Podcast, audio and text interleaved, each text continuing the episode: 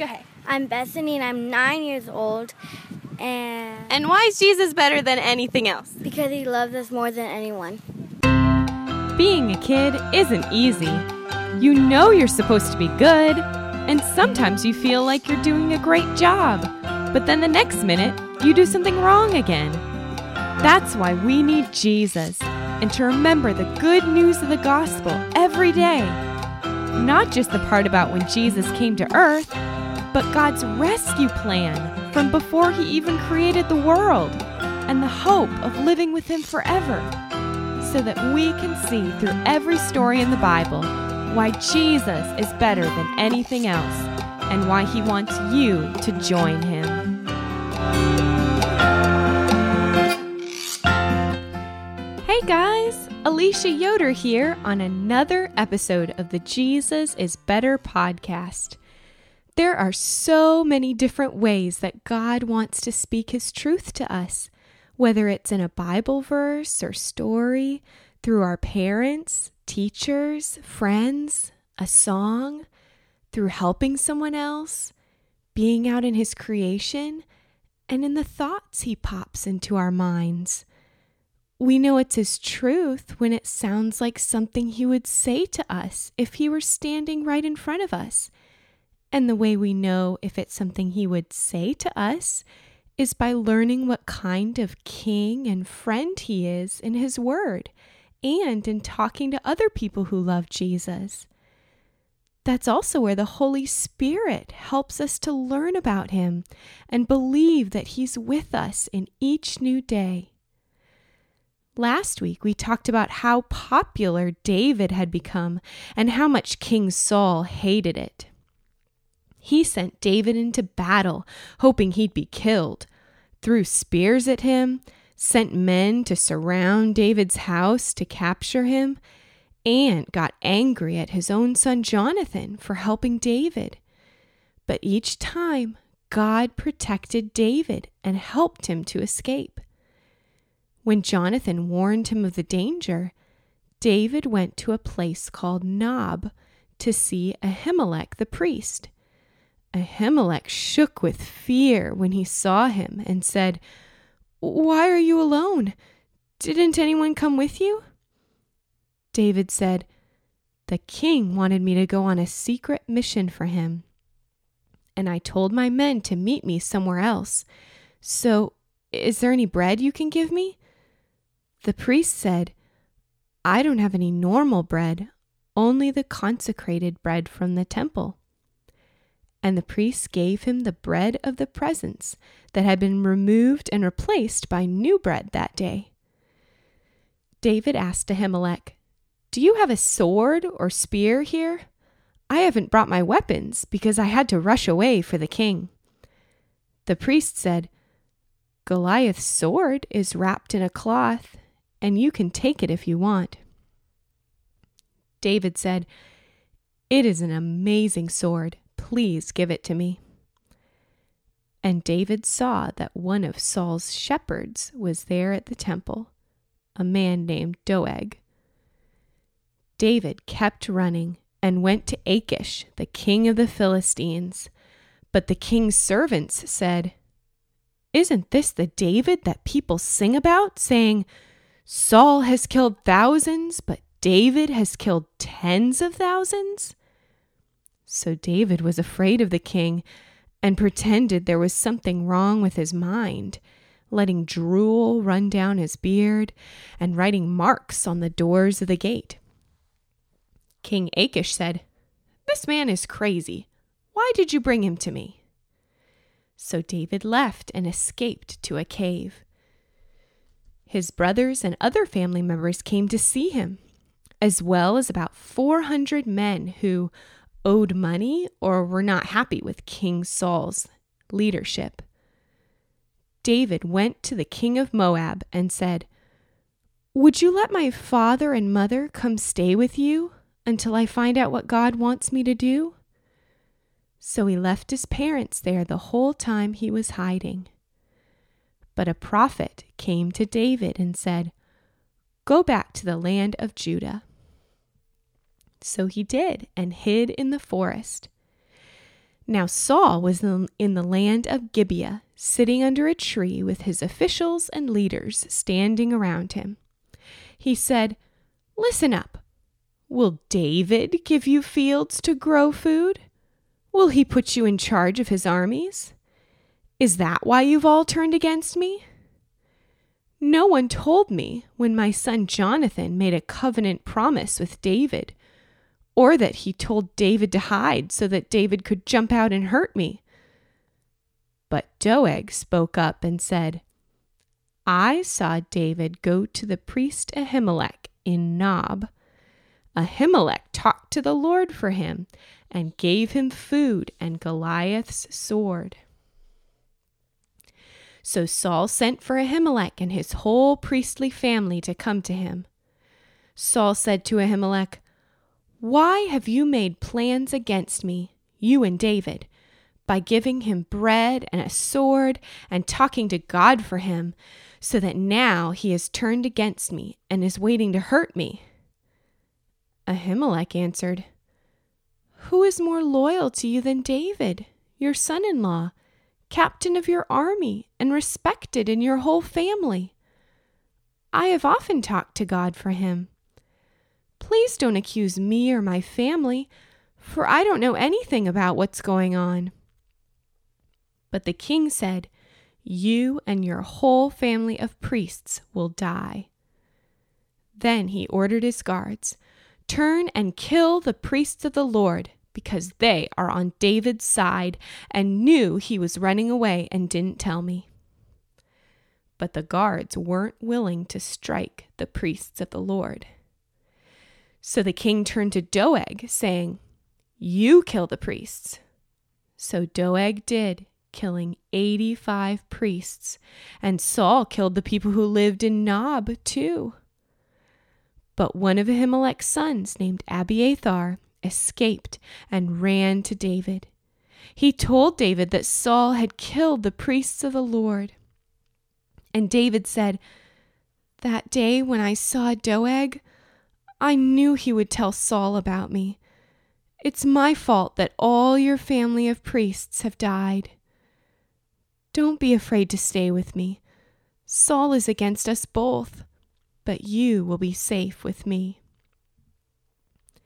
One day, David found out that the Philistines were attacking an Israelite town called Keilah. So he asked God, Should I go and attack these Philistines?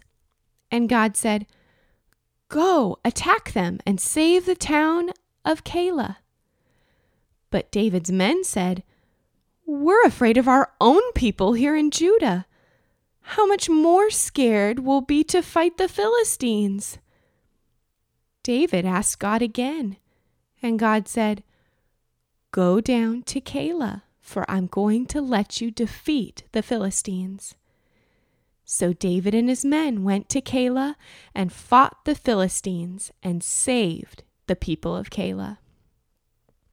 Saul found out that David had gone to Keilah, and he said, God must be handing him over to me, for David has trapped himself in a city with gates. And Saul called his army for battle to go against David and his men. When David learned what Saul was planning to do, he said, O Lord, God of Israel, I have heard that Saul is planning to come to Keilah and destroy it because of me. Will the people of Keilah hand me over to him? Will Saul come down like I've been told? Please tell me. And God said, he will come. David asked again, Will the people of Keilah give me to him? And God said, They will. So David and his 600 men left Keilah and kept traveling from place to place. When Saul found out that David had escaped from Keilah, he didn't go there. David stayed in the hills and deserts. Every day Saul looked for him, but God kept him safe. Saul's son Jonathan found David and helped him find strength in God. Don't be afraid, he said. My father Saul won't find you, and you will be the king over Israel, and I will be next to you. Even my father knows this. The two of them made another covenant promise before the Lord, and then Jonathan went home. Some men who lived in the desert came to Saul and said, David is hiding near us. Come down whenever you would like, and we will hand him over to you. Saul said, The Lord bless you for your concern.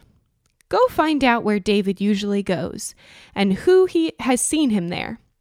He is very sneaky, so find out his hiding places and come tell me. Then I'll go with you. So they went on ahead of Saul. Saul and his men began to search, and when David found out Saul was coming, he went to the desert of Maon. Saul heard about it and went there too. As Saul was going along one side of the mountain, David and his men were running away on the other side. As Saul and his army got closer and closer, about ready to capture David and his men, a messenger came to Saul saying, Come quickly, the Philistines are attacking our land. So Saul stopped pursuing David and went to fight the Philistines. And David went to hide in the desert caves of En Gedi. Do you think David made all the right choices when he was running away from Saul? He didn't know what would happen next, just as we don't know how things will turn out when something scary happens in our lives. But David's heart was determined to keep following God, whether it landed him in the desert or to rescue a town that ended up being willing to turn him into Saul. God had promised David that he would be the next king of Israel, even though it might not seem like running from one place in the desert to another would be the best preparation for becoming a king. Saul had quit following the Lord and was so against God's plans that it made him kill the priests the men God had chosen to teach the Israelites about God and offer sacrifices for their sins. He didn't care about what God wanted anymore and was so confused that he thought God was helping him to capture David when the men of Ziph said they knew where David was. But David kept coming to God with all his feelings talking to him about the scary things that were happening and expected God to comfort him and show him what to do next. Maybe God even put the idea in David's mind to pretend he was crazy when he realized King Achish would hurt him rather than help him. He tried to find a safe place by going to the tabernacle and even lied to Ahimelech to try and keep him from being hurt by Saul. But even that wasn't a safe place for David. God Himself was the only one who was going to be David's true hiding place, his rock and refuge, even if it had to be in the wilderness and deserts. David even kept talking to God about helping his people while he was on the run, rescuing the city of Keilah from the Philistines. And he didn't give up even when God told him that the people of Keilah would turn him into Saul if he didn't keep running. God sent Jonathan to remind David he wasn't alone, and even sent a messenger to turn Saul away at the exact time Saul and his army would have caught up with David on the other side of the mountain. Do you think Jesus still wants to help us like that today? If we feel afraid of the dark, or our parents seem worried about something, or someone keeps making fun of us, or someone close to us is sick or hurting, or we feel like no one wants to be our friend, does Jesus really see us and care? What if we choose not to trust He's going to take care of us sometimes? or we feel too scared to even talk to Him about it, or we think we can figure out our problems on our own without His help. Do you think He will still love us and help us to turn back to trusting Him? If you have received His forgiveness through Jesus' death on the cross, asking Him to be your King forever, then you are His beloved child. His Spirit is living in you, and He will never, never leave you.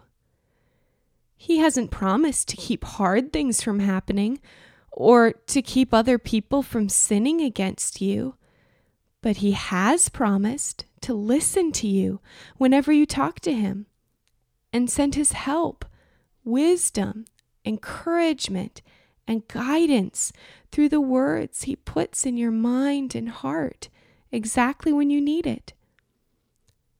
Just like David didn't know what would happen the next day or even in the next five years, God is teaching us too to trust His power and that He will take care of us and that His plans for us are good and fit with all He's doing to make our hearts like His and show His love to others. It's like you and all the other people who follow Jesus are like the branches of a tree, and Jesus is the tree trunk. And as you stay stuck to Him, He gives you the food and water your branches need to keep growing and point up to the sky, showing others how great He is. And whenever you feel afraid, like there are too many things wanting to make you feel sad or scared or discouraged, you can picture Jesus holding you in a safe place, maybe in your room, or a cabin in the mountains, or even a cave in the desert. Just like we need food and water for our bodies to stay healthy, Jesus can give our hearts the food and water it needs as He shows us what to do next. And He can help you to keep loving others, even if they don't seem to be very thankful for you. Jesus sees every kind thing we do, and we can keep asking Him things like, Jesus, what good things do you have for me to do today? I invite you to show me. Let's pray. Thank you, Jesus, for being our rescuer and for showing your power in our lives and others around us for our good. We need you more than we even need food and water, and we love you. Amen. Okay, boys and girls, thanks for listening today. Let's go love someone.